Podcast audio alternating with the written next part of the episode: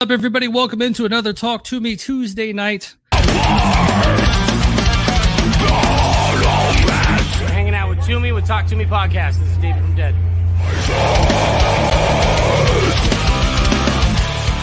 What is up, everybody? We are here back live on another Tuesday night Talk to Me live, and we got a special guest this week. It is Mark Hunter from Chimaira, and we will be talking about their second release. So let's just go ahead and bring him in. I know you guys are already waiting for it, so bring in Mark Hunter. Hey, hey, what's going on? There, what's up, Mark? How we doing? All is well. I'm actually up a little bit past my bedtime here. It's nine nine p.m. I'm so old now. I'm usually asleep, but I'm glad to be here. That's for sure. Well, I thought it was funny. You and I were texting at like eight o'clock this morning, and the fact that we were both texting each other at eight o'clock in the morning is proof that we are in our forties. oh yeah, I was up at like 4:30, so I'm I'm I'm that old now. I've already got some comments coming in. If you're watching on YouTube, watching on Facebook, make sure to comment. Uh, Luis says, "What up?" Hey, hey, what's going So on? that's always good. So let's uh we've got some people watching. Let's go and get a few things out of the way first. And since we are talking about the impossibility of reason, uh May 13th, 2003 is that the date it came out. I like that you're right to me. asking this time because last time, Well, last time I just assumed. yeah, last time Wikipedia was inaccurate. Um, Yes. that is the correct date. So we are on we are on track for success today. Uh produced by Ben uh Sh- is it Schlegel? Shiggle, Schigel from singer from uh Switched, correct? That's correct. Got some people coming in. he says he's older than us and still up. Robert Cochran. Yeah, I, I still can get it up too, even though I'm old. Louis 10 o'clock is his bedtime for sure. What up, Metal Moses from Damien? Damian Chambers. Roberts, hey guys.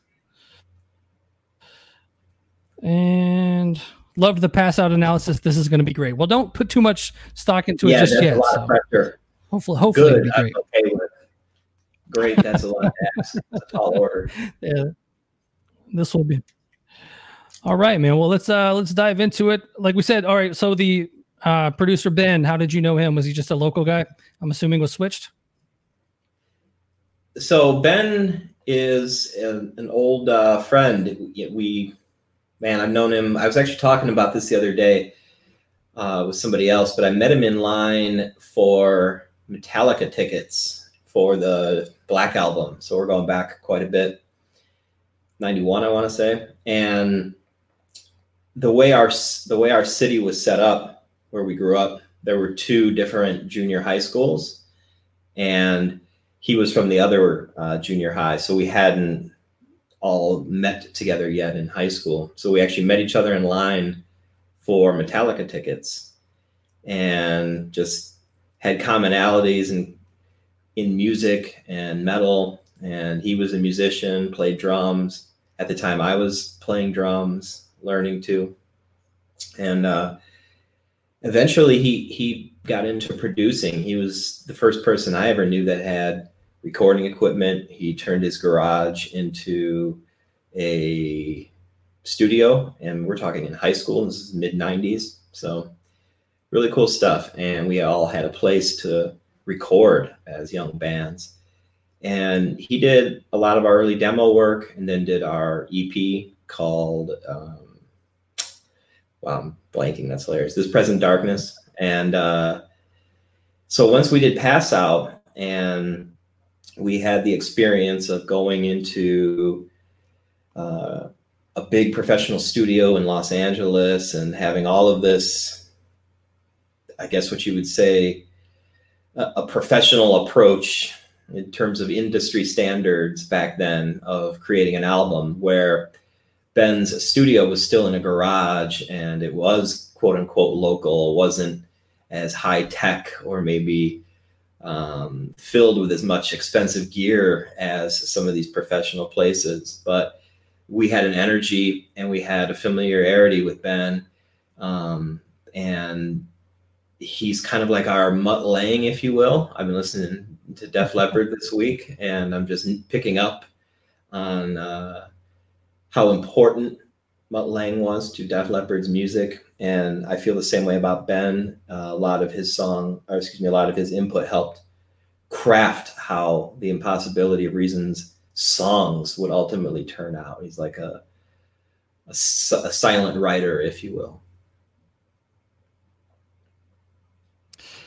Yeah, it's funny. You talking about Def Leppard? Someone, I guess you were posting the ABCs of metal or something, and you you were like, everybody I know wants Deftones, but you threw up Def Leppard. so I know you're on a kick. Yeah, man. I'm like, I love I love both bands, but I mean, I can't be. I I haven't listened to Def Leppard probably since I was like 15, 14 years old. Like really, like intently listening. You know, just hearing songs on the radio is a total different story. But, so it's interesting to go back and check out their progression as a band. And, and I think right. producers, especially someone like Mutt Lange or Ben in our case, not every producer is there to help, you know, write songs. A lot of times it's just people that were almost glorified engineers, where some producers actually sit down with the band and, you know, he was like our Bob Rock, if you will, helping fine tune our songs and make them a little more accessible and more memorable and catchy and, and all that sort of thing. And I think that is the best you know types of producers. Jay, Jason Suecof was like that for us as well when we worked with him on Resurrection. Uh, but ultimately, you know, Ben Ben drank the same the same local water. You know, he grew up on the same records, and if not, he had a more expansive catalog uh, than we did. So, um, you could speak the language to him. You know, more so than right. than somebody in LA, you know, that we had never met before. All right, so track one is it Cleansation? It is. there we go. Well, I mean, I, am I'm I've been I've been terrible. I called Roe last week on Armenian when he's like Indian, so I'm I'm not uh not trying to say anything without uh uh back facts to back it up. So Cleansation, Cleansation. Uh, whose idea was it for track one? Because that's such an important track. Um, I'm usually the guy that helped with the the mastering side of things in terms of sequencing. Um, obviously, we would probably discuss that sort of thing, but it's just the energy that song has. It just felt like an opener, especially with how the drums, you know, just kind of kick it in and and get you going with the whole uh, build up uh, writing it was cool. I remember writing it, and everyone had like a little piece to contribute. I can distinctively remember like DeVries writing some of the, the riffs in the beginning, and that was just a cool era. That's still an era where every everyone's jamming together and in a rehearsal studio. Um, we're not really at a point yet in technology where we're we're able to rely so much on on making our own music via computer so we were still getting together and writing. So that whole process uh, for that song was very collaborative. And uh, the word is total nonsense. I made it up. And it's it's uh, funny that some people think that it you know is a real word, um, but to my knowledge, I don't think it's a real word. That's very Slayer of you to do is to uh, to make up your own words. Um, very much so, and I think uh, if I'm not mistaken, uh, when we toured or actually talked with, you know, we had became friends with uh, Kerry um, around this album cycle. Oh, actually, at, during Pass Out, but especially during this album cycle, he he was real fond of this album, and uh, I believe he was one of the people that might have said thought it was a real word as well. I mean, most people do. Why nice. would you think it's not a yeah, real word? It seems like a exactly. Seems like what. Uh, I am noticing if you're watching on my personal Facebook page, I'm not seeing it on the uh, comment section up here. So make sure to head over to the Talk to Me Facebook page or the uh, Talk to Me YouTube channel if you want to join in on the comment section. All right, and then um, back and then back to the album. Track two is the impossibility of reason title track. Uh, it on the Wikipedia it also said it was a single, but there was no video. Was there a reason behind that? I don't believe it was a single. If it was, then I don't remember it being one. Uh, I think that that could be some more of that uh, WikiLeaks fake news um, that you're so fond of when you do these these interviews with me. I'm just kidding. Um, yeah, no, that wasn't a single to my knowledge, but maybe no, no, it wasn't. Down again, Power Trip, and Pure Hatred, I believe, were the singles. Yeah, those all three have videos, but yeah, yeah, yeah. The okay. yeah, no. You know what? You know, I'm sorry. What what you might be thinking is, uh didn't we have a single? No, never mind.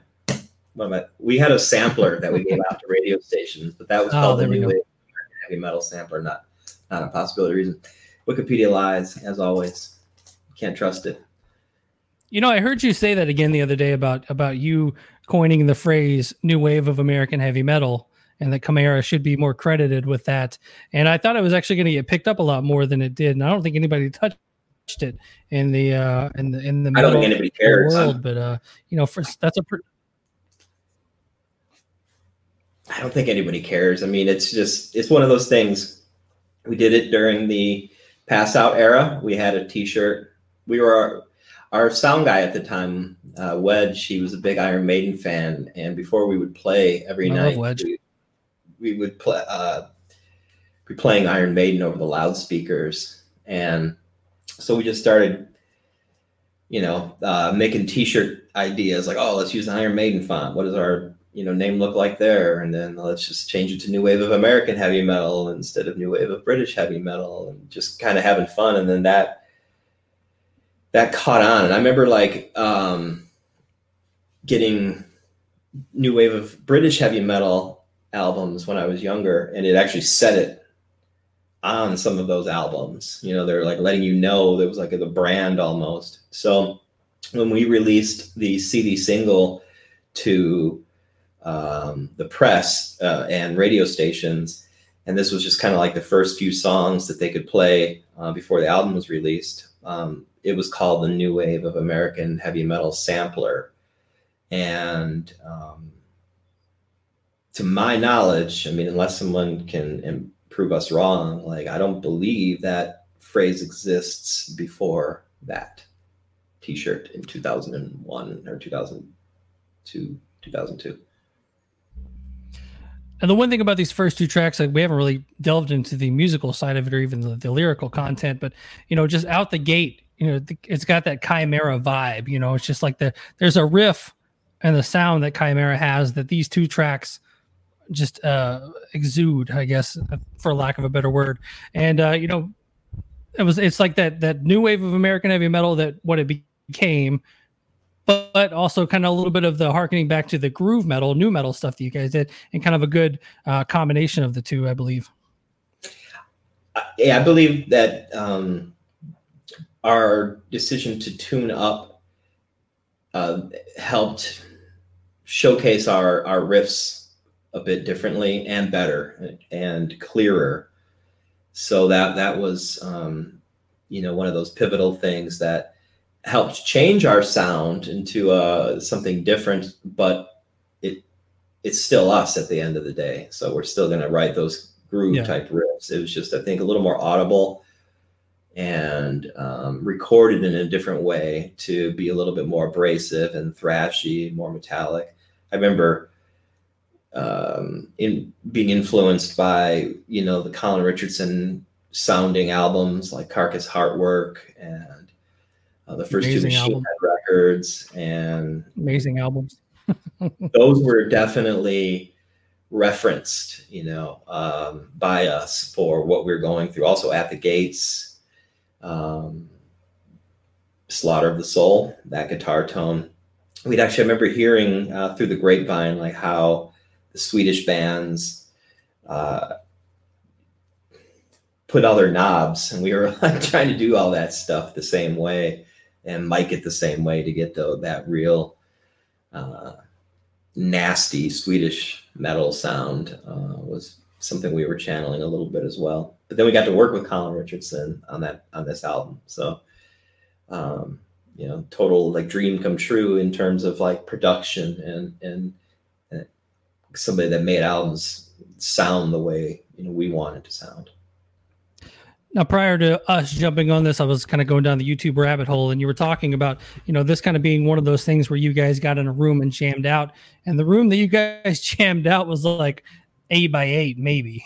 you know, it was it was a very small practice space, and those definitely harken back to the uh, quote unquote good old days. Yeah, and it was upstairs. I remember we had to use this rickety elevator to get all the the gear up, and you know, one of those like lifts.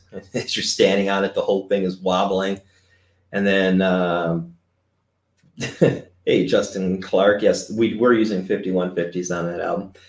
Um, and the steps too were wooden and rickety and just uh, still. We definitely lived in lived in the ghetto for a, a long time with, the band. I think most bands do. You know, it's not like oh, yeah. rehearsal spaces aren't something you find in like the, the suburbs usually. Got uh, Damien here. Rob just gave up your old practice space. Sad face. I saw that. Yeah, I, that's one of those things that, thanks to the modern times of that we're living in with the uh, COVID situation, he obviously had to adapt to that situ- situation, having kids at home and his job being, you know, basically living in his studio and working on all the content that he does. So uh, it's a bummer, you know, because we've been there for such a long time and have right. The room that you're referencing in the dehumanizing process is just literally upstairs from where we were. So we've been there wow. for close to 20 years.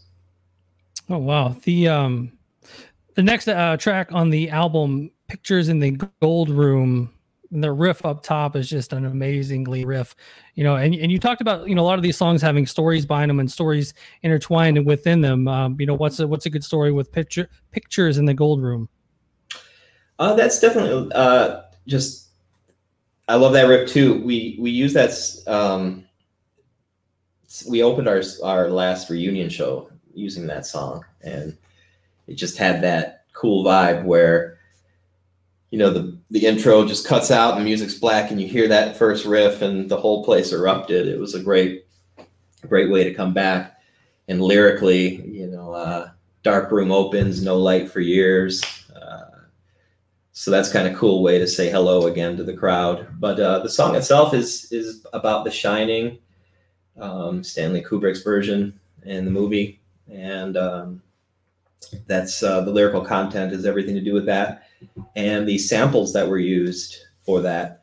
Uh, if you've seen the dehumanizing process, you're probably aware of this. But um, for those that aren't, you know, all the samples and sounds that Chris uh, Spicuzza plays during that s- song are uh, taken from that movie and manipulated. So, but you can hear, like, if you really put it in the headphones and hone in on all the sounds, you can hear familiarities. Yeah, it's definitely uh, an amazing record so far. And then obviously into the next song, which is Power Trip. There's a video for this one. And uh, like I texted you earlier, man, you got to bring back the dreads, man. I wish you knew how many people have asked me, where are the dreads or how did I cut the dreads?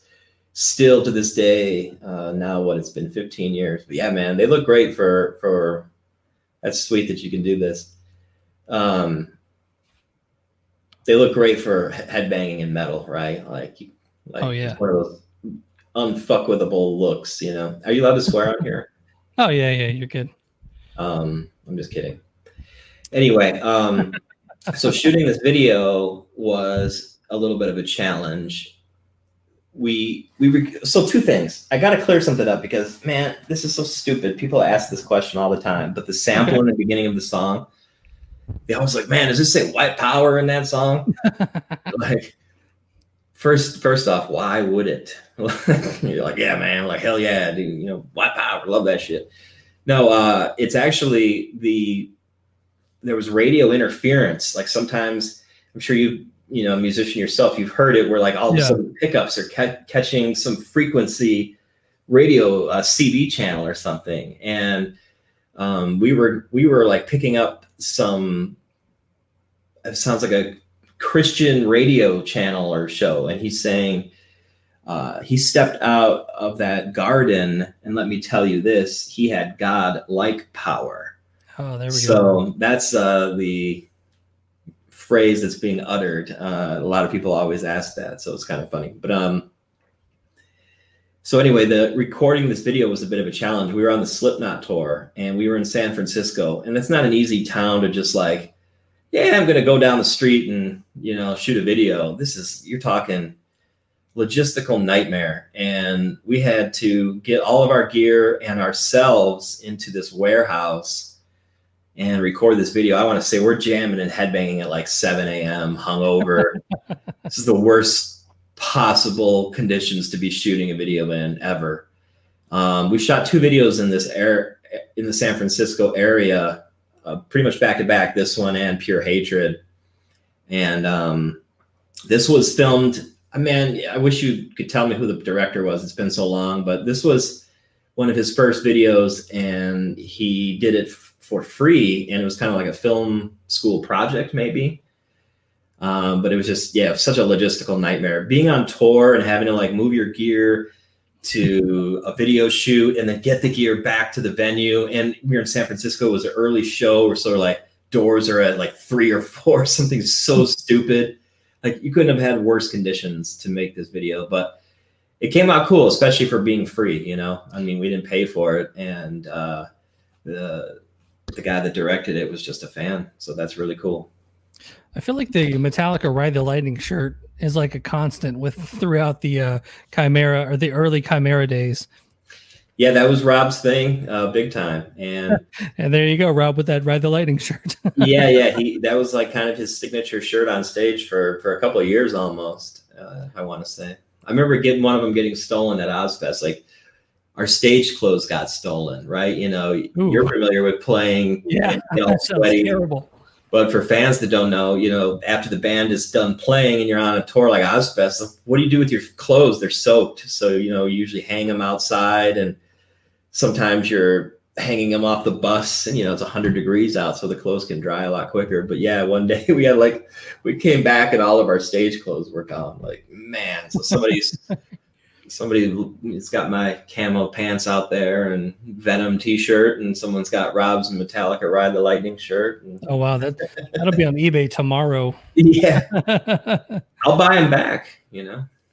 Yeah, I mean, you know, it's Lewis is correct here. This this comment about Rob having Metallica guitar picks. Yeah, he uh, he has a whole collection of guitar picks with uh, the Metallica content on there. Nice. I found a uh, last time I saw Metallica and I was walking out, there was like a, a Metallica White Fang guitar pick. Like I could barely see it and I grabbed it. Looked online, they're actually a little bit more rare than the, you know, just normal picks James throws out. So I was like, all right. Oh, nice. Did I tell you my Metallica show story last time? Was that your podcast or I don't know who I tell stuff to, but anyway, well, it's just not going to make this a long story. It's just hilarious. That was the last show I've been to, and that was what January of 2019. Oh wow. So, but I remember like just being so excited because I had the best parking situation one could ever hope for. That's when you know you're old is when you're excited about the parking. Man, like, I'm still excited about it. Like we're fortunate enough to know they're like guys, so you know, uh, free entrance and and great seats, and so I found this like perfect valet situation. It was literally like I couldn't have felt more like uh, a rock star when I'm not clearly not at this day and age. Uh, it's just, all right, yeah, here, I'll put my car here, just walk right into That's not what you're walk right down and boom, I'm there on, on, the floor. It was, I felt like a king. So it's pretty cool, but great live band anyway. Derailed. Yeah. Last show, derailed your podcast. Last show I saw with him with, uh, no, you're good, man. That's, that's what podcasts are for. Last show I saw Rob from Nonpoint hooked me up with their like head of security and he was like, just text this guy, and he showed me where to go. And I was by myself. I walk in. Homeboy gives me a hug, like we've known each other for years. He's like, "It's great to see you." I'm like, "Oh my god, we're best friends." He handed me like a handful of, uh, you know, picks and things like that. Not the White Fang pick, but just a handful of picks. Gave me like a a, a, a wristband so I could go anywhere in the uh, in the venue, and I was like, "Hell yeah!" Basically, walked right in, walked right up, and James is like, you know, two two people from me for half the show. It was awesome. That's awesome. What's your next musical project? We got Mr. Basil Basil says here. I don't have one. or is he asking me? I don't know. I don't know. Yeah, who's he asking? no. Uh, dabs on a bus in Akron. I'm assuming that's some insider stuff. Dabs on many bu- on bus in many cities. That's happened. we've, we've crippled quite a few people, couch locked them like permanently. oh goodness. Uh some facts on this album. This album debuted at 117 on Billboard. That's a that's a feat back in the day. It was, and I saw that too this morning, and I was thinking to myself, "Whoa, we charted our second album. That's pretty cool." Yeah, I mean it was a big deal back then. Hey, there's your lady. Yeah, yeah, absolutely. It sold. it sold well right off the bat, and um, yeah, we it we were on our way, right? Where Pass Out was kind of a struggle uh, with touring and not doing as, as well as we had hoped. Um, once Impossibility of Reason was released, like things started going on an upward trajectory. You're gonna answer that Metallica or Megadeth?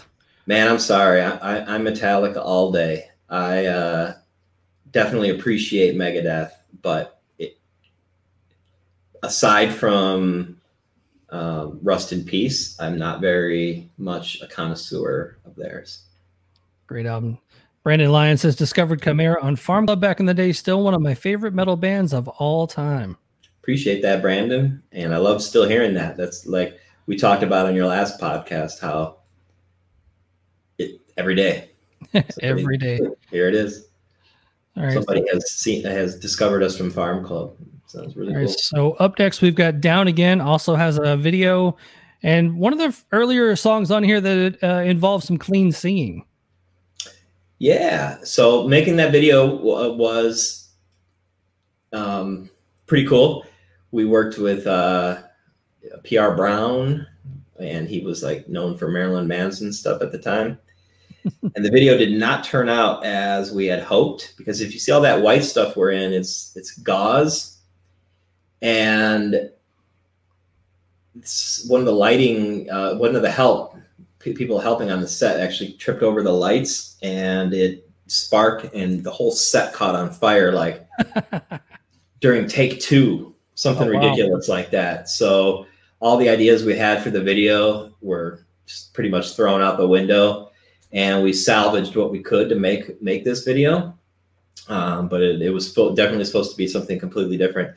Uh, another thing that was awesome about that moment was because of the fire there was a movie filming next door and it forced that entire cast out and uh, outside with us. And we got to meet uh, james gandolfini uh, aka tony soprano. Oh, wow. He- he was outside and uh, they were filming i believe it's called surviving christmas. That's the name of the movie. And um, they were filming that. And so we got to talk to him and get our picture with him and all of that. And yeah with the clean vocals um, and this song in general this is definitely you know and also actually power trip as well. Uh, those are two songs i could definitely point at where where ben had a lot of help in production and crafting those songs. Power trip didn't sound anything like it does in the final version in the demo completely reworked in the studio and down again was was completely enhanced and bettered as well uh, from the original demo version um, obviously I like Alice in Chains if you've ever heard this song.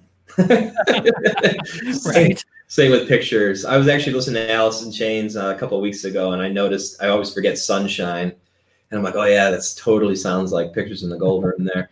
Um, but uh, yeah, it was it was a challenge um, to sing this song live. I could never really pull it off. Uh, I, I sucked at it. I never get in a fight with Rob about it on tour. Uh, just I'm not. I just don't. He's like I can't hear it. And, You know, when you go to sing it live, and I should just know it. And uh, it wasn't until a lot later where I finally felt comfortable singing the song. I'd always like butcher it though back in the day. It, it it's a lot easier to scream. It's a lot easier to sing in a controlled situation than it is live. Like some singers just have it. You know, they can Yeah. switch back and forth. I don't believe I'm one of those dudes. Uh, so it was always required a lot of effort and practice on my part to continuously get better, you know, to do it live. Yeah, and the um how many of these songs on this album do you do you re- do you think that were from the uh pass out of existence uh kind of leftovers anything left over from the first album? No, I don't believe there was. I believe we started writing not, you know, not too far uh, I think we were like uh, uh, in to- on tour for Pass Out towards the end of that cycle where we started like coming up with some of the ideas like during the, the during the tour cycles. Um, we'll get to it when we hit Stigmurder, but that was like the first song written for the album, and um, so I don't recall anything being left over. I don't believe that happened. Got Heather S here asking, was it your idea for the clean vocals? Hey Heather, I don't recall.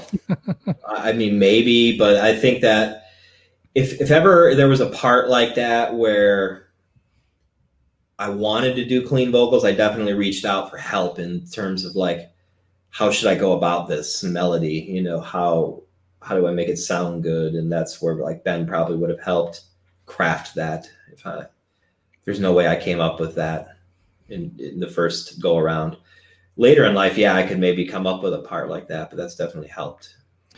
Was this a thing where you guys toured off of the first album for a little while, and then when you go to do the second album, you know what to, you know what you want to put out there because you know how the crowd reacts to things like this?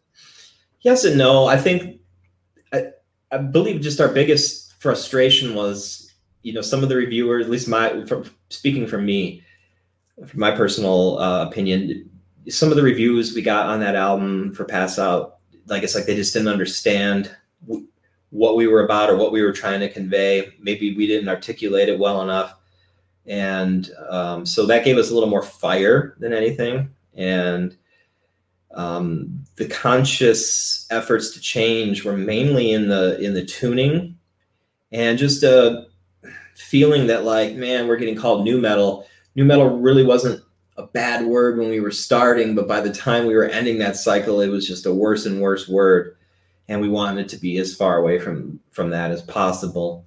Um, because yeah, like we like I think we talked about this on the last podcast. We like bands like Korn, but we also liked Slayer and Deicide, so we were kind of channeling more of that than we were the the Korns of the world.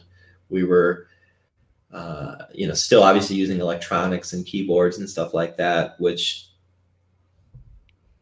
it was funny because as we're transitioning into playing with metalcore bands and starting this new wave of American heavy metal movement, the label, uh, as well as some other folks, were like concerned that we had Chris in the band, like because oh, people are going to think he's a DJ, and you guys are going on tour with Lamb of God, and they're this new metal band that's not new NU, but like right. newer metal band that their crowd wasn't going to understand a DJ. Like he's not a DJ. I don't know how else to put it, but I remember that being like kind of an issue um, from the label side of things, and and I don't think management, but who knows at this point. Um, but yeah, we we had to fight just a little bit to like really have our voices heard that keys were essential to our sound and sa- samples and that was not a new metal side of us that was a, an industrial side of us. Right. We were coming from the nine inch nails world world not the dj from limp bizkit world. Yeah the star damien here says Chimaira was the metallica of my generation appreciate that and I, it's too bad you didn't grow up with the metallica of your generation because they were a lot better oh man. Um, let's go ahead and get into uh, pure hatred. Also, another video here. Oh, this is a good story about this video. Bring it.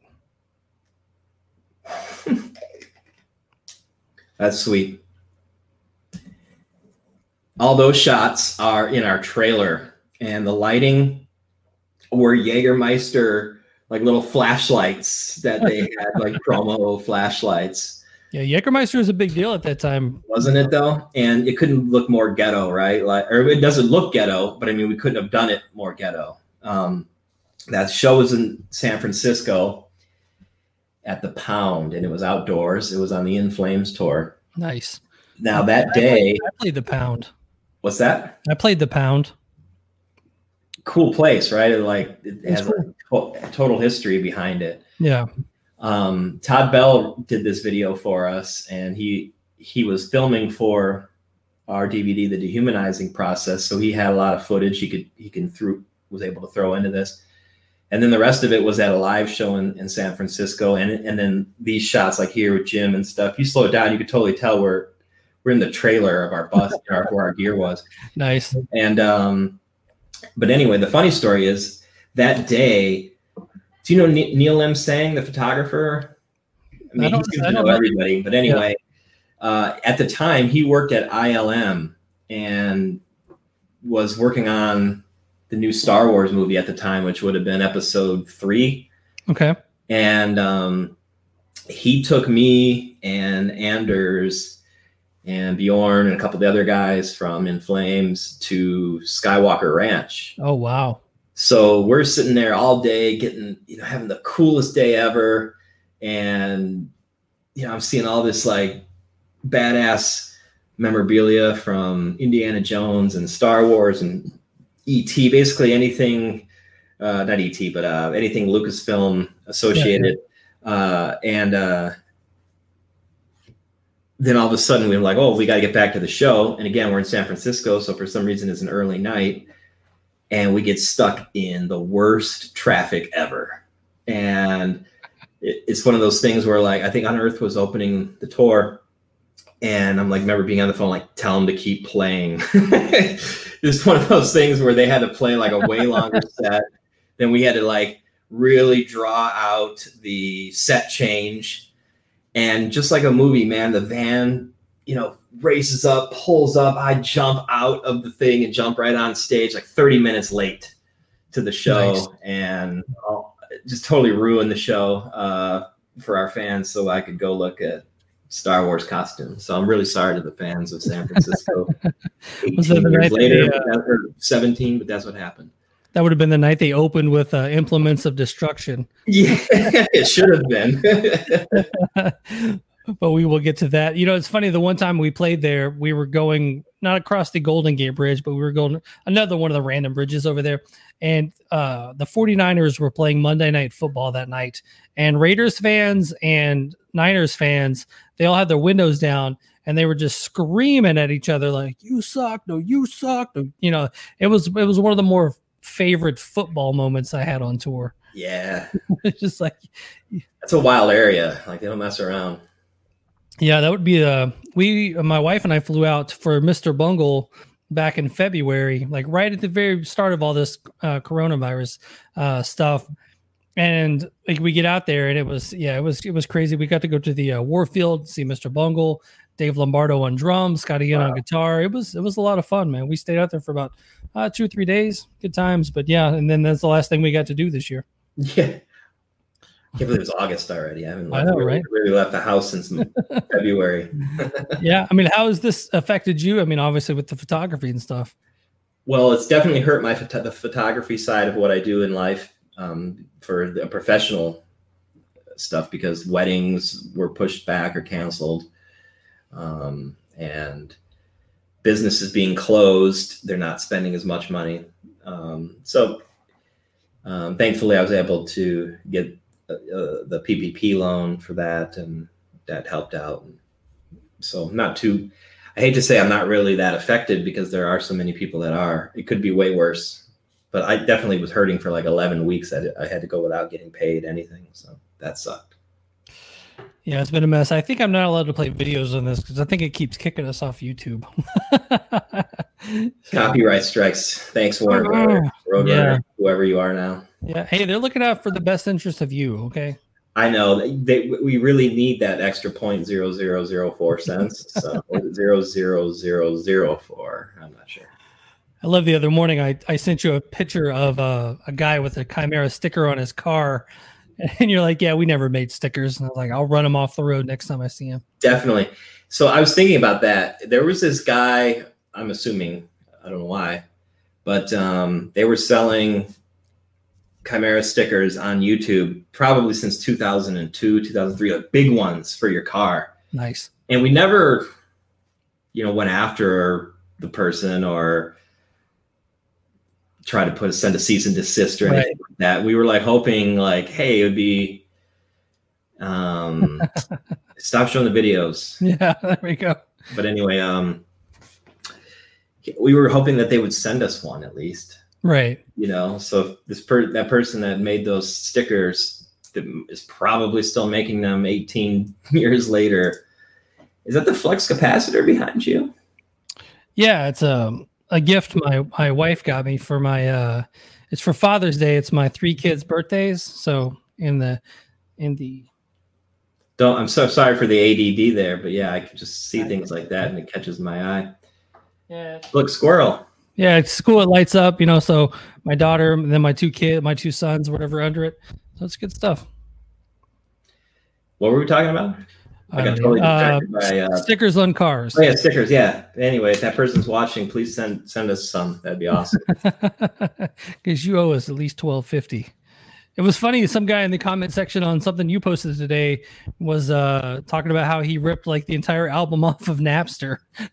just like Mark. That's a great story in itself too. We knew it was going to leak, right? So that's yeah. the era of albums leaking, and so we did a voiceover on ours. So when it leaked, everyone heard it, and in, a couple times in each song, you'd hear uh, someone from our Roadrunner. His name was Bob Johnson. he said, Chimaira, the impossibility of reason in stores this May. And it was just like boom, right in the middle of a breakdown. Uh, so we knew it was going to leak, and that was kind of our little troll back to those that were stealing it. If you could travel back to any album cycle, which would it be from the start, Damien? So it's kind of a weird and in between. So ending of actually that whole resurrection cycle through recording and some of the touring of infection that like era.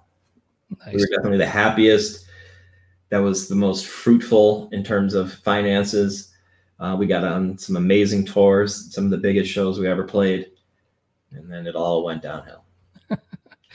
So this is kind of the, uh, I guess the pass out of existence into this era. You're starting to go through band members. Uh, you know, Matt's joining the band, and then Anders leaves, and then a dude with the last name of Evensand comes mm-hmm. in for a minute, and then Kevin Talley comes in. Uh, talk about the drum situation, I guess. Through that. Yeah, what a nightmare, right? Well, so Matt being in the band is a little bit easier of a story to explain. Our original guitarist, Jason Hager, left shortly after the release of Pass Out of Existence uh, because he and his partner at the time had a child. So he didn't want to be on tour, especially making a brand new touring band salary. So he left the band and Matt replaced him.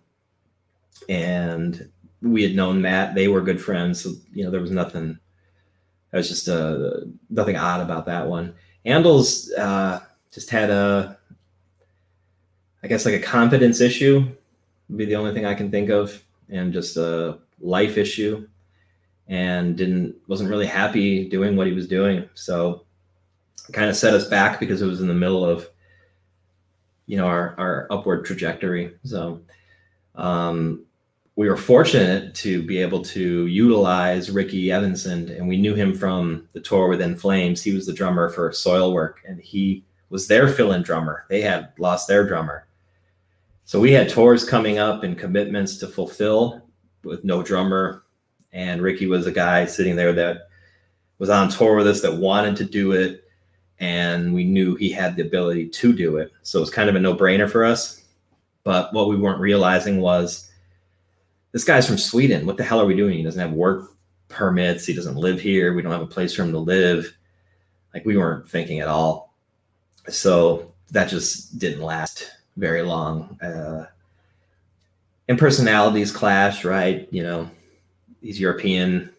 They have their ways. We're American. We have our ways. It's just a fish out of water syndrome for him mainly, um, being in our in our camp. So it didn't work out that well. Kevin, we didn't know personally, but Kerry King had recommended him because of the tryout that Kevin had with Slayer. and Kevin was really highly considered for the potential role of being Slayer's drummer. So we were like, okay. And we had heard that Kevin had this ability to play really fast double bass, which we wanted to start going into more experimental, fast, faster types of speeds with the feet and everything. So we were definitely interested in that. And he could learn songs really quick. I remember when he came in, um, Ricky was way more uh, impromptu drummer. So if you listen to some of the recordings with him, or if you watch the DVD with him, I loved it. It's very free form. You never knew what you were going to get each night. It was, whoa, did you hear that, Phil? You know, and I like that type of energy when it, it's not exactly the same as the album. But when uh, Kevin came into the mix, he had the sound that it was supposed to have, and it kind of locked us back in together again of uh, what the band was intended to sound like. And there's certain accents that drummers should be hitting a certain way.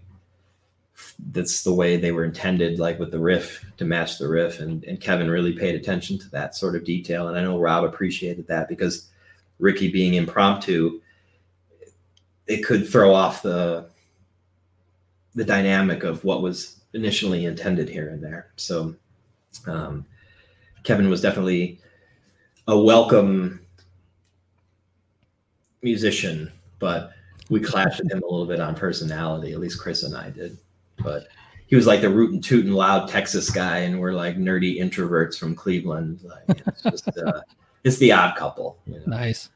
No, I get it, man. I, I've definitely been in the bringing in new band member situation and you know being a new band member situation. So it's it's never fun, and it's always there's always a sadness when it comes down to you're not the same five dudes that started the band. You know, it's always it's always a sad time when it starts become almost becoming like a business to where you need to keep it rolling. So you got to keep bringing more people in. Yeah, we were having such a great run. You know, we're hitting Ozzfest, we're having big tours in Flames, and we had all these commitments, Machine Head, and you know, we we could we didn't have time to really think about what we were doing we just had to go for it. I'm realizing this drink is making me look like I put lipstick on. I don't know if it's my camera uh, showing up on your end, but at least on my end it does. So I'm enjoying yeah. that. never a little, a little rouge, maybe is what you need. Yeah, I'll try it. All right, let's dive back into the record. The next uh, song is the the dehumanizing process.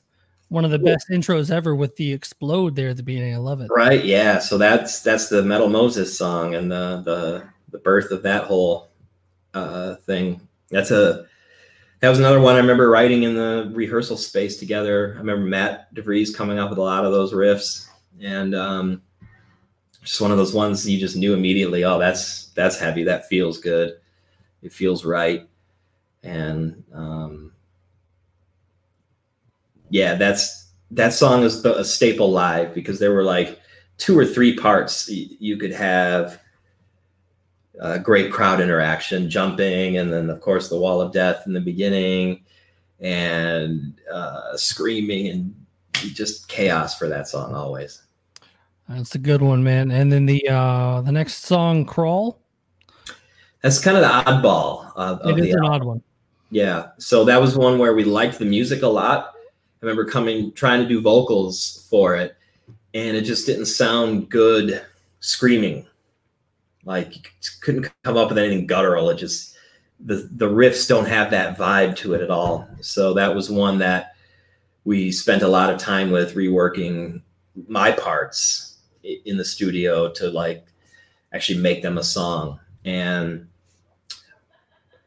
I like the song personally, but it's not something that I think we could ever translate live until maybe now, right? Like back in that era, playing that song, like trying to open up for some of the bands like yeah man we need you know you get like 20 minutes we just need to murder the crowd we don't have time to to play our uh, quote unquote ballad of the album if you want to call it that right.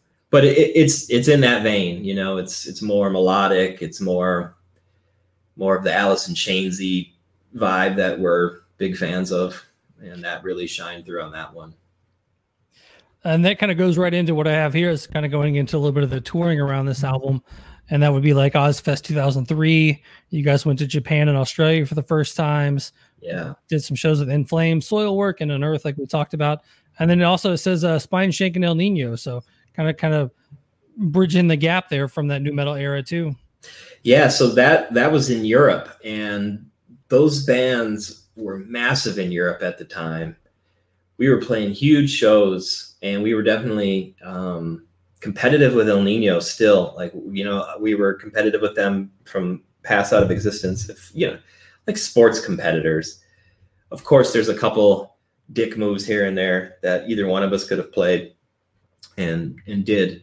But for the most part, it was friendly. Like, man, we're both fighting for the same thing, right? So, um, and they were a hard band to follow or so we try if if they were following us we try to make it impossible to follow so that's you know in my opinion that's good competition um so but they they they still had that a huge uh, fans in in Europe I mean those shows were like 3 4,000 people some of them so it was a huge opportunity for us to break out into that territory because they put us in front of so many people and they had radio success with with those bands, especially over in Europe.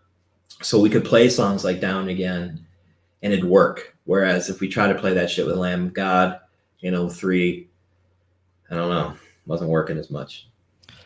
So we talk about Ozzfest 2003. You got Ozzy, Korn, Manson, Disturbed, Chevelle, Cradle of Filth, Voivod. So this was what this is the uh Jason Newsted Ozzy tour. It is, yeah, yeah. He was on tour with us, which was awesome. He had a little Chihuahua out with him. I remember. yeah, he was cool as hell. He was he was super nice to himself most of the time. Yeah, you know, hardly saw him as, as wasn't out as much as a lot of the other people. But and that was the best tour ever uh, for us back then. It was like a dream come true, especially since it we we kind of came in halfway. We weren't initially offered it and we got a late offering and only able to do the half half of the tour excuse me, the second half. But man, that was the shit for us. It was like kind of a surprise. And like, go, oh my God, you know, we don't have to pay the $60,000 to get on. Nope. just go and tour. We don't get paid anything, but just go. All right, whatever. And um, we went out and crushed it. Um, that was another great tour to have competition with. We were competing with mainly with like Shadows Fall and Killswitch. And because of the rotation every day, you almost wanted to play before those bands because wear, wear, the crowd out or use all the tricks, tricks yeah. right? And then like that shit would happen to you though. Then the next day, it's like, God damn it! Now I got to come up with a whole new spiel because Brian from Shadows Fall just said everything I was going to say. he saw me do it yesterday, uh, and then, you know, vice versa. I'm like, well, I know what he's going to do, so I'm going to pull that move before him next time. Um, again, all friendly stuff the funniest thing to, to us was uh, Cradle of Filth. Obviously, cool band, and you know they have this aura about them and the black metal, and you know they're all like evil, and it's just hilarious because they're outside for one, which makes that hilarious. Yeah, and then two, in between song banter, like the bands, a lot of new metal bands on there. So if you can just imagine uh, Dani Filth giving shout outs like, yes, we want to give a shout out to Endo. just like, this is the craziest thing I've ever heard in my life. He's shouting out all these new metal bands in the middle of the day in corpse paint. But anyway, that was Ozzfest. Uh, Korn destroys every night. Like every time we've ever toured with them, that band is right. just unbelievably. So, did you do like the Columbus, Ohio date? Yes, we did. Mm-hmm. And so, was that like a kind of a, a close enough to home show, you know, to where people came out? It was, yeah. Family got to come out to that show and see us, and man, there's probably few thousand out there in the parking lot that day for us. So it it definitely felt cool because again, you know, we're we're still a band at that point used to playing, you know, at the most a 1500 seat seater if we're lucky. Right. Opening for somebody, maybe Slayer, the biggest shows we played with, you know, they a couple 4,000 seaters on that one, but other than that, you know, we're used to playing like you know, the pound in San Francisco, man. like we were just talking about it. And Yeah. inside it holds maybe what 350, 400, something like that. Yeah, another great band on that tour would be Nothingface. Love Yeah. guys. Love that band. Um, you know, it's funny. 2003 is kind of a time where I look back on it, and you know, we, we talk about this. You know, the new metal into the the new wave of American heavy metal movement with the a lot of the new you know the New England bands. Um, you know, getting to tour with Unearth at that time. Unearth was one of those bands that when a friend of mine was like, "Check this band out," and they played me the Oncoming Storm for the first time, I was like, "Oh shit!" You know, this guitar solo is back you know Mhm. it, it was okay to be heavy again it was okay to headbang again like you guys were doing and you know wear your metallica shirts loud and proud you know it was JNCOs and and you know earth tone colors were kind of going away and you know black was coming back Yeah, it definitely was preferred in my opinion. yeah me too but yeah looking back i was like man i wish i could have just moved ahead to that period of time uh the next song on the album is Stigmurder nice little play on words there Yeah, thank you. Um, yeah, that was uh, I did it twice on this album, Repentless. You know, word making up. Um, that was the first song written for the album, and if I'm, if memory serves me correctly, Rob actually wrote that song initially in in the drop A tuning that we were doing for Pass Out, and then we finally switched it to drop C. I could be wrong, but I don't know. For some reason, I'm thinking that's how it was. Yeah, I've got uh in the notes here. It's got a very pass out vibe. Could be an old song, and obviously the "You Can't Fuck with Me" part. You can never go wrong with a good "You Can't Fuck with Me." Yeah, I forgot about that actually. It's been so long. Jim Lamarca, our bass player, hates that song. He hates playing it. Anything that's a little too technical, Okay, you know, anything you can't just go 01, 01, 0001. right. That even might be a bit too. Oh, one, oh, But anyway, oh. Uh, yeah, he hated that song and always roll his eyes or throw a fit like, oh, that song sucks. it's not an easy song to play on guitar. Actually, I, I, I have a cameo now, and someone requested that um, cameo account. Someone requested I sing that song to them, but uh, I live in like a condo, and there's somebody else below me. So if I were to do that, they would think that you know there's murder going on. So I was like, I'll try to play play the song on guitar for him, and I just never played it before in my life, and just went for it, and that it's not easy. So. nice. Well, plug your cameo. What, what do you What do you do with your cameo there? Also, Cameo's cool. It's like you, can request like birthday shout outs or um, motivational talks. So a lot of people ask me to, you know, send them a happy or their buddy a happy birthday or an anniversary. Um, I've done a lot of roasts. Those are always fun uh, where I got to pick on somebody's buddy, you know, or, or, uh, people bands wanting advice you know give us a pep talk you know being locked in in quarantine stuff like that. And so i think it's cool. Instead of like a birthday card you can have somebody that you're a fan of uh, tell you happy birthday anyway like flavor flav's on there right? Like how cool would that be if you woke up on your birthday and flavor flav was wishing you happy birthday? So i'm not as cool as flavor flav but i'll wear a clock for you if you want to want me to I'm trying to see if I can pull it up while we're talking here. I've got a cool cameo that I. There's a few that I've grabbed. Um, let's see if we can do this here. Share screen.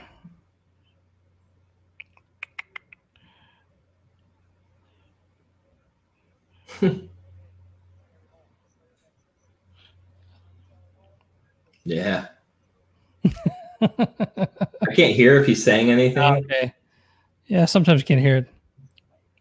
I don't know. Good, good, Gary Holt. Yeah, I guess when I play it, sometimes you can't hear the the uh, the audio there. But he's just basically doing a, a talk to me commercial. I was like twenty five bucks for Gary Holt, and I'll do it. yeah, someone uh, someone had a podcast. They wanted me to roast, so I Nice. made fun of their podcast. I'm Nice. do something similar like you did.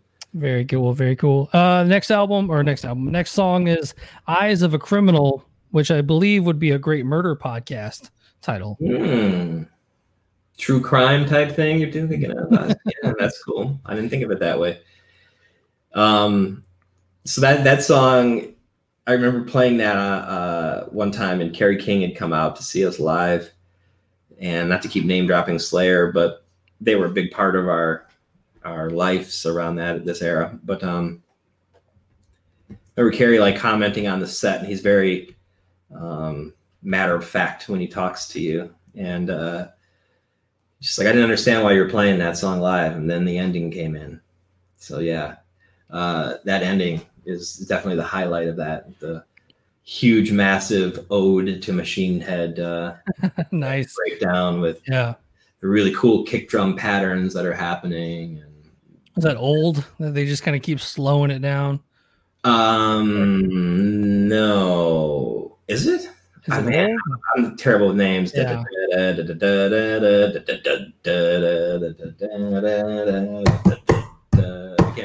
Yeah, I was listening to that today. I was like, man, that the uh, I've got a killer breakdown written down. I mean, yeah, just kind of just keep Oh, slow it down. It's great.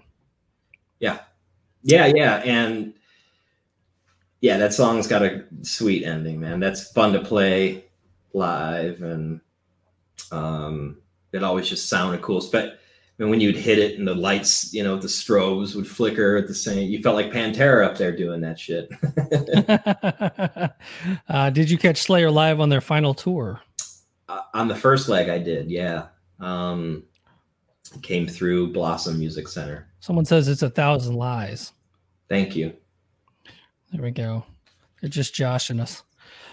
Yeah, uh, yeah, I love that first Machine Head album. I mean, when the fact that when they the advertisement for the first Machine Head album said for fans of Pantera, Sepultura, and Biohazard, I was like, bring it on.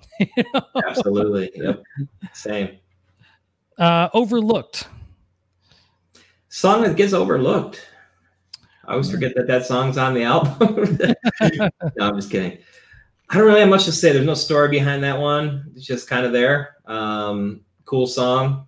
I wouldn't say it's like a top shelf song of ours, but it's definitely not a B side trash song of ours either. It's got a cool, b- cool uh, bridge from what I remember. Good Yeah. thrash beat to it.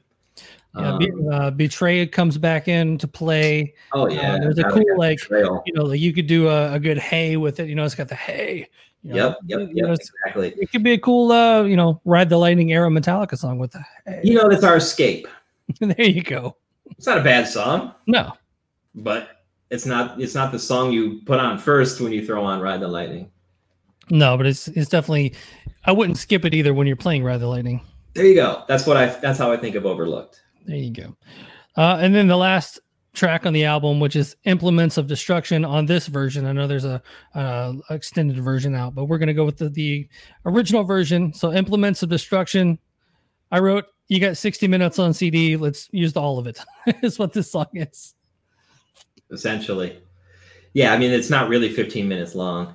Again, like we were doing like with Pass Out, just nonsense to the end. Uh see if anyone's still listening after all this time. Um and that was a trick from the 90s, man. You knew CDs did that. Remember Oh, like yeah. the first Tool album, you're like so this, why is this last song 25 minutes long? It's not really. but um same trick. Yeah, Implements was cool. I remember writing that on tour with we were on the Kittie tour, I believe, with No One in Ill Niño, and I remember writing those main riffs in the basement of the Rave in Milwaukee. And I want to say somebody from No One, the drummer, was it Billy? He got drunk and like literally went through a wall, like plowed himself, his whole body through one dressing room into another through the wall. so one of those moments you just don't forget seeing someone. Man, I think we, your we struck a nerve here, man. Everybody's coming in about how the great acoustic intro, missing hidden Oh, tracks. Yeah, man. Yeah, that that that whole intro Rob wrote is is incredible. Uh, we are obviously huge Metallica fans, um, and that was our moment to try to do our Orion or mainly to live is to die. Um, we were actually playing to live is to die a lot when we were on tour with Kittie when we would sound check. Um, we uh, would play the whole thing sometimes. so we we three guitars because we were, using three guitars for the song Jade. So to test all three guitars, we played um, implement. I mean, uh, To Live Orion. to Die. To live is to die. And when we were writing, when we played Jade live, the bridge of implements was written and we were like working that in. So if you ever saw us on Pass Out and saw us play Jade, the whole bridge live turned into implements. And like it was some kind of live thing we had you know jammed. You know, like we started became a jam band all of a sudden. nice. a couple miscellaneous things I found. Obviously, pure hatred being on an episode of Mythbusters. Uh, what was it? The talk to plants or something like that. The title of it, but basically it was uh, they looked like they set up a bunch of different greenhouses. Some of them were yelling like obscenities at the plants. Some were being nice to the plants. Some had classical music, and then one of them was uh, playing uh, what was it? Pure hatred to the plants. So obviously the connection with Mythbusters continues. Correct. Yeah, exactly. And that from your last podcast, we talked about recording the split video and that was in the Mythbusters warehouse. So same connection, and we were fortunate to have our our song used in an episode. And I believe our song helped the plants grow faster or better. Uh, just so it's like we're like Brawndo, you know, we've got electrolytes. um, but yeah, so that was that was a huge thing for us. I wanted to say something about Power Trip. Uh, yeah. that, that I thought was really cool and the power of that song um, that I thought of was when we played Dubai for the first time. Oh wow! Okay. Um, we had rules that we weren't allowed to use profanity on on stage or use or say any of the profane words in our songs. Kind of strict, you're going to jail type shit. And uh, so we didn't even put Power Trip in the set list. Like, what are we going to do? Just this song is fucked probably 30 times, right? So um he totally decided not to not put it on the set list. But so as we're in Dubai though, oh the crowd just keeps chanting, chanting it. Power trip, power trip. We're like, what the hell? Like, not only they do they know us over here, but they're like demanding we play this song for them. And they have no idea that we're not not playing it. They have no idea that we're censoring ourselves so we don't get in trouble to not play it. so I'm thinking to myself, like, how are we going to pull this off? So I'm like, wait a minute, I don't have to say anything. Just put the mic out and they can sing the songs. So fuck it, let's play Power Trip. So every time there was a fuck in the song, I would just put the mic out towards the crowd and you just hear 10,000 kids over in the Middle East screaming fuck at the top of their lungs. so you really felt like what that meant to them and like that that's one of those things of oh yeah. that oppression and that difference in culture and you got to really feel it and the impact just one word has on so many people. It's, it's pretty incredible how many shows did you play like that over your career where you had so many different rules and you could do this but you couldn't do that or was that one of the few one okay that was it the only other thing was Ozzfest was had uh, like beyond strict stage times. You're on for 20 minutes, not 20 minutes and three seconds, 20 minutes. Yeah. You're on 20 minutes and three seconds. That stage manager is already throwing your your your gear off the stage. Like that dude was serious. like you're you're getting off when I say you're getting off. Uh, but other than that, no, there weren't any kind of rules like that. I mean, most places we played, we were fortunate that they didn't have any types of South America was a challenge just because you know you fear you, you fear your life down there for other reasons, just because of the way it is. But were there any other places that you went that was very maybe uh, militarized that you know you maybe felt unsafe? No, just Mexico and South America felt unsafe, and that's just to be expected. Yeah. The um, and one of the other things we found was uh, uh, we like I got this research crack research team. Um, the, uh, the, the song "Army of Me," which was on the uh, one of the Freddy soundtracks or whatever, one of the Jason soundtracks. Um, Both. Not a Bjork cover. I was kind of mad. Yeah, I was. I you know I was. I try real hard to come up with song titles that aren't used, and when I do, they're always oh, used. You, know, you always get stuck with something that's like legendary. like, damn it this has to be the title of a Bjork song. Uh, like whatever hits too. Ex- exactly. you know, Yeah, Hel- um, Helmet Helmet did a cover of it, and it was not good. So I No, hoping, I, I I didn't know that. you did a did a cover. It's weird you mentioned Helmet. I was thinking of this them this morning. Like, man, it's been a minute since I listened to Meantime. What a great record that first Right. is. Like, phew. anyway, I'm gonna jam that this week, I think. But um, Yeah, first two albums are good, or first Yeah, yeah. two, two made Meantime and Betty. You know, you can't go wrong.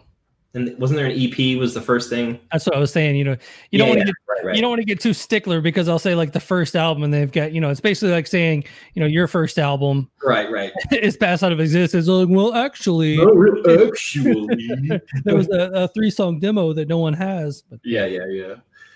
Uh, yeah. So Army of Me, well, that was another dream come true. We, of course, we talked about this last time, but you have to have B sides and stuff, and the reason for that is back in the day, different territories were were trying to have something beneficial for their their citizens to own.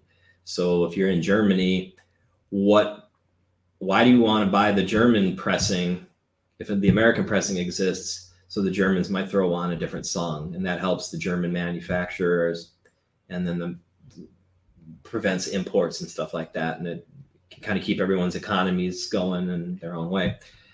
Um, so Army of Me was one of the B sides. We liked the song, but didn't feel that it was strong enough for the album. But uh, man, what a cool thing that turned out to be because it was on Freddy versus Jason. I'm a huge horror movie fan. A lot of people that follow me know that. And I just remember going to see the movie in the theater with Jim. Rob was there, but he wasn't like a super fan. He, he didn't really know much about the films. But uh, Jim, Jim, Jim, and I were fans, and it was crazy. Like they play play the song over the credits. We actually got to see an early cut of the movie, and they they had used the dehumanizing process during their first fight scene. And I was like, oh my god, no way! But they wound up changing that for some reason to something completely different. But that was almost the case. Like I saw a version of that film cut with uh, dehumanizing process as the first fight scene. What that would have been so sweet, but still, like that movie's on right now on like Starz or Showtime or something. You know, you can still access it, or maybe Hulu has it, but it's always on something. You know, people are are watching it, so we still get royalties from that. I think I got like three dollars last year, there you go. So raking in the cash. yeah, I know your love of uh, 80s pop culture and things like that. So I wore my Rad Helltrack shirt for Oh, our, for, for our uh, for our Yeah. talk here. Rad, they just put out on Amazon Prime. They put out like a 4K version. Dude, I heard about that. I got to check it out. It's been a minute, so uh, It, I it looks great. Like I mean, obviously, I've I've only had the same VHS copy that I rented as a kid. I, I eventually bought as a kid, and uh, yeah, so so yeah. It, but the the version on Amazon Prime looks awesome. Uh, I got a question here. If you could have been the singer for any other band, who would it have been? From the star, Damien. yeah, you know, I don't really have a preference there. I don't. I don't want to be the front man. Like I want to play guitar for the Deftones or something. There Like, you go. Give me that job. You don't want to be Anselmo.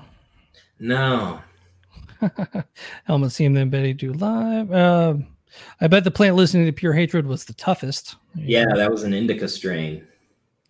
I'm just kidding. I love when you and Chris goof off when playing the dehumanizing process live right before the last chorus. So funny. Absolutely. So yeah, we started putting in funny samples in between the.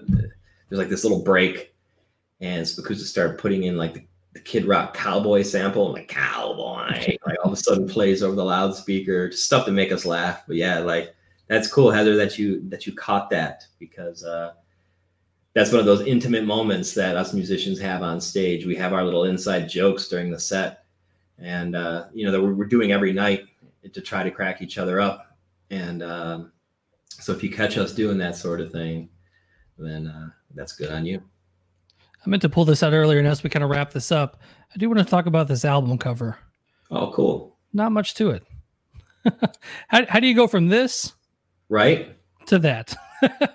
so um, this is so with pass out. You know, I think we talked about last time. It was Yeah. we had like a buddy that he just knew Photoshop, and it was kind of like that cutting edge technology, and just went for it. But this one was a little more thought out. If you uh, kind of look at old, not old, but they'd be old now, but the DVDs for uh, the Kubrick releases for films like Full Metal Jacket or Clockwork Orange. Um, they were just white with like Full Metal Jackets, white with a helmet, Oh yeah, yeah, yeah.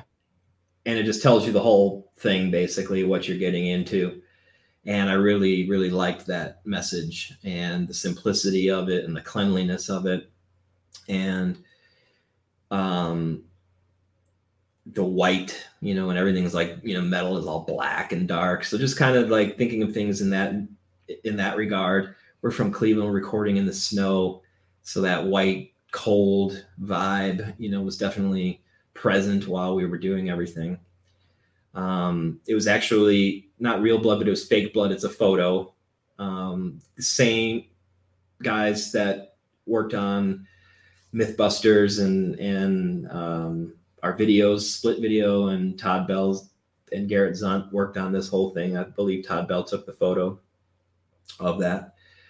And uh, man, a lot of people have gotten that tattooed on them, and it really helped. You know, I think logos are a big deal. You know, that's a universal thing. You know, when you see that the golden arches, you know what that means. Just like you And the see golden that arcs. yeah, you see McDowell's. Um, so when you see that logo, then you know that's us. So that was a great way for us to brand and then to uh, just kind of have something cool. There was the argument with the label was not having the name wasn't the big deal. It was getting around the parental advisory sticker. So we were still in an era where if we you swore a lot, you had to have a parental advisory sticker on your album. Now, of course, we know that was a badge of honor in, Right. in those days. Like, oh, cool, we're going to sell an extra ten thousand now. Thank you. Um, but in this case, I thought it would muddy up the artwork. Like, no, you can't have this white, perfectly stark image with simplicity, and then like in the corner have this bullshit. So Roadrunner came up with the idea to put a sticker on top of it when you in the shrink wrapping, so it had the band's name, the parental advisory sticker, and we were clear. So that way we were able to keep just the white stark album cover. Star Damien says, I want to name my future daughter Chimaira, but my wife says no. Any advice? I just name her that anyway. you might not say it on the birth certificate, but what's to prevent you from calling her that? Uh, yeah, and Lewis get a divorce. You know, that's another option. Um, I call my you know my dog's name is Cupcake, but I call her Shit Rat all the time. So I mean, it's Yeah, that works. Whatever you want to call her. Yeah.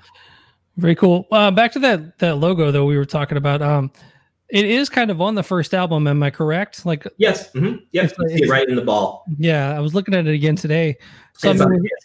Was that something that uh, had been around for a long time? Was that like an old logo that you know, or was that Well, just that logo exists. You know, I mean, I think Sepultura had it on the back of Chaos AD. The Chaos logo itself exists for a long time, and that was kind of our spin on it. And Jason Hager, our original guitarist, uh, designed that. And that was one of the first things, like when we had our name. So that's been around since '98. Like if you see some of our older demo cassettes and everything, I wish I should have. I don't have any of that stuff near me, unfortunately, but I didn't realize we could like show the audience stuff. But uh, yeah, we've had we, we- we've been using that logo since the beginning. Cool. All right, man. Well, that was uh that was the album, man. Any other any other stories or anything else you want to talk about from this album? Anything that you thought of today? Well, yeah, I mean, it was fun to look back, though. I mean, not off the top of my head, but it, you're talking now, what, 17 years ago. Years. So um, it, it was. I actually went to the band's Wikipedia page and we went through it, and like, oh yeah, that happened. I mean, it's just it was just a cool era that we got to work with Colin Richardson. So we went over to England to do that. That was crazy. Um, we got to we went in the middle of fucking nowhere, England, and uh, the hell were we? I couldn't even tell you. Some village where they had a pub where when when me, Jim, and Rob would walk in, you know, the record scratch and it stops and everyone's staring at you. Um, but it was such a great time, and we had like a personal chef there, and but it was not like what you think. It's not like the guy on the show Billions. If you watch that, it was more like, like we're in the middle of some like village getting porridge. uh, but it was still badass. And man, getting to work with Colin, like, and he he had mixed some of our favorite records growing up and produced, so it was just really magnificent to get him to look at our stuff and it, some production nerd stuff I can think of really quick off the top of my head was the kick drum, like getting the kick drum sound. We sampled the tones from um, Fear Factory's Obsolete, so we were able to steal the kick from uh, Edgecrusher and like yep. right now you could steal the snare and the kick. Yep. We took their kick. We took Pantera's uh, from from Five Minutes Alone. Yeah. Yeah. So you can and he had uh, the kick drum sample from Smashing Pumpkins' Siamese Dream. And then the the DM 500, that that trigger sound everyone knows. So yeah. kick drum is like a, a blend of all of those combined. Wow and he uh, he made just a really badass kick drum sound from that, you know. So a lot of metal fans probably are familiar, might or may or may not be familiar with sound replacing, and that's just common in drumming. Where yes, your drummer's hitting the snare or the kick drum, but you're manipulating the sound after the fact, and you can use any band's sounds and tones if you have access to them. And in fact, Slipknot used our was it our snare drum uh, from the self-titled that Colin made. A lot of bands used our snare drum. I think I think Machine Head did as well. Whatever Colin mixed after us, that's our snare drum, which is pretty awesome. Well, we've got the Star Damien here. Please do another interview breaking down another Chimaira album. I so, think for the next, if you're going to do the self-title, I really think you should do Rob because okay. uh, that's his his baby. baby, and and he would have way more uh, anecdotes about that than than I would. Thank you, Heather, for listening. Yeah, thank you, Heather. All right, man. Well, that was another uh, another Chimaira album down, and yeah, we'll have to reach out to Rob and see if I can't break down the uh, self-titled with him. Yeah, we'll have to do something else in the future between you know the two of us. That'd be great, man. Yeah, we can arm wrestle online or something. See if we can do a virtual arm wrestling over the top, hmm. or yeah, how would that work? Oh, there it is. yeah, but once I I'll turn this hat back around forwards and it's over with. Oh, it'll be over. I know. And, and, I might be over in the corner drinking some castor oil. So speaking of great movies on Amazon Prime, get over and watch Over the Top if you're if you're bored. Dude, I, I, watched uh, of the '80s movies. I probably watched that one way more than anyone should. yeah, that's a tall order, man. Being able to do that more than like five or six times is that's hard when I mean, uh, there's something about that father son storyline, you know, and and like he's working out in the truck doing his arm, and you know, he and he rips the sleeves off of the school. I mean, that's a good movie, man. It's a fantastic film. We've been watching uh, all the old Van Damme movies nice. um, again. So we just did Bloodsport, Kickboxer, and Cyborg, and uh, so I'm like to my girlfriend Lauren, which you know, how'd you like Cyborg? And she's like, I can't take that one serious because Van Damme looks like an elf. so look at his hair. He's wearing a sequin shirt. Like, damn it, I've never noticed that before, but now I can't unsee it. do you do you want to know your uh, cyborg trivia question? Let's hear it. Do you know what cyborg is? It is supposed to be Masters of the Universe Part Two. yeah, and Spider Man. Yeah. Yeah, they were they were writing Masters of the Universe 2. They're like, yeah, no, this is going to be a whole different movie the set it, the set pieces, some of the costumes, and that's partly why the costumes are so ridiculous. They were they were going to try to make a Spider-Man movie, and then um, this is when I think Cannon was able to, like, yeah. Marvel was like broke, and they were um, also uh, doing the the He-Man stuff. So this the set pieces and it's not even there's no cyborg. It wasn't even supposed to be called that. It, it was uh, I've, what are they called? Um, begins with an S. Not striker, slither. Uh, damn it, I can't think of the word. Uh, I hate when that happens, especially from, from He Man. Excuse me. From He Man or what? No, Slinger. That's it. Oh, Slinger. Okay. So Cyborg was initially supposed to be called Slinger because Van Damme is a slinger, and a slinger is somebody that helps get out of a, an area from from attack. So his job as a slinger is to help get this cyborg to Atlanta. That's the point of cyborg. and there's a director's cut called Slither, and it's totally edited differently, and uh, the story is changed. So Van Damme had a big part in editing Cyborg, and and wanted it to have more action. And man, those movies are so bad, they're so great. I, I can still quote them all, and you know, Yeah. it's such a great, a fun way to fall asleep. You know, just watch stuff like that. So Over the Top is definitely. It's been long enough. I can put it back on again. And such a great film. Thank you, Thank you Louis, guys for watching. in. I'm glad that you have a new fan from the start. There we go. And uh, my last thing I wanted to talk to you about was uh, have you seen the new Transformers on Netflix with the uh, uh, what is it the uh, war? Uh, I'm gonna get it wrong. Yeah. I saw the first episode. It's great. Uh, we got to watch the others, but um, dude, the animation is amazing. Yeah, I love that. The animation looks so much like the original cartoon, but the storyline and everything kind of going on is very adult. So I'm Yeah. like, this is absolutely perfect. I think I posted that it blows away the movies. So uh, You know- yeah, without a doubt. I mean, yeah, I'm excited to, to finish it. I was so bummed when those Michael Bay movies came out. Came out, I was just like, oh, the Transformers don't look right. They just everything was wrong about everything. The Bumblebee movie was good. Okay, The rest of that stuff I could do without. I only saw the first one and I left it at that. Yeah, the Bumblebee movie, this the standalone Bumblebee movie, uh, I'll go with. But So, yeah, do you need to see the other one? I don't think so because Bumblebee? no, I don't think you have to.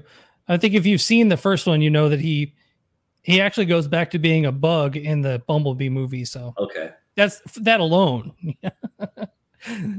that's sweet. Well, cool, man. Well, I appreciate you taking the time tonight. As Thanks for always, Thanks, for for having me everybody. Yeah, absolutely. Thanks for everybody for You checking the out. best metal singer on your. On I your know. Well, I, the, that's what happens when you email world's best metal singer at AOL.com. you you just magically pop up. yeah, I need to get the coffee mugs made. Yeah. You, What you know, about you guys in the in the podcast watching? Would you buy a world's best metal singer coffee cup with my face on it? Now that's a good question. uh, there is a little bit of a lag, so it's going to take a second. Luis has not seen the Bumblebee movie yet. People talking nice things about my podcast. Aw. appreciate that. Yeah, these live shows have been fun, man. You're the first uh, rock star to come on. You know, this has normally been other podcasters. How has your uh, YouTube show been going? Have you been doing that at all? No, I you know I had to stop doing it. I uh with my cancer, I had a weird time in December with my thyroid meds. Okay. And there you go. adjusting to them and I wound up getting like not feeling well. It killed all my momentum. Um, I had to get my meds adjusted right. And then there wasn't much coming out in January or February. And then, then the COVID stuff happened. So I was just like, you know what? I'm done. Like, Heather S would buy it. do with my time. Metal Moses here, and then absolutely they would buy it. So you get at least three sales. So I'm going to start working on world's best metal singer coffee cups there you go. All right, Mark. Well, I appreciate you taking the time, and we will do Always. this again soon, man. Definitely. Thanks for everyone for tuning in and, and always a pleasure chatting with you. We'll, we'll talk to you soon. Cool. Take it easy.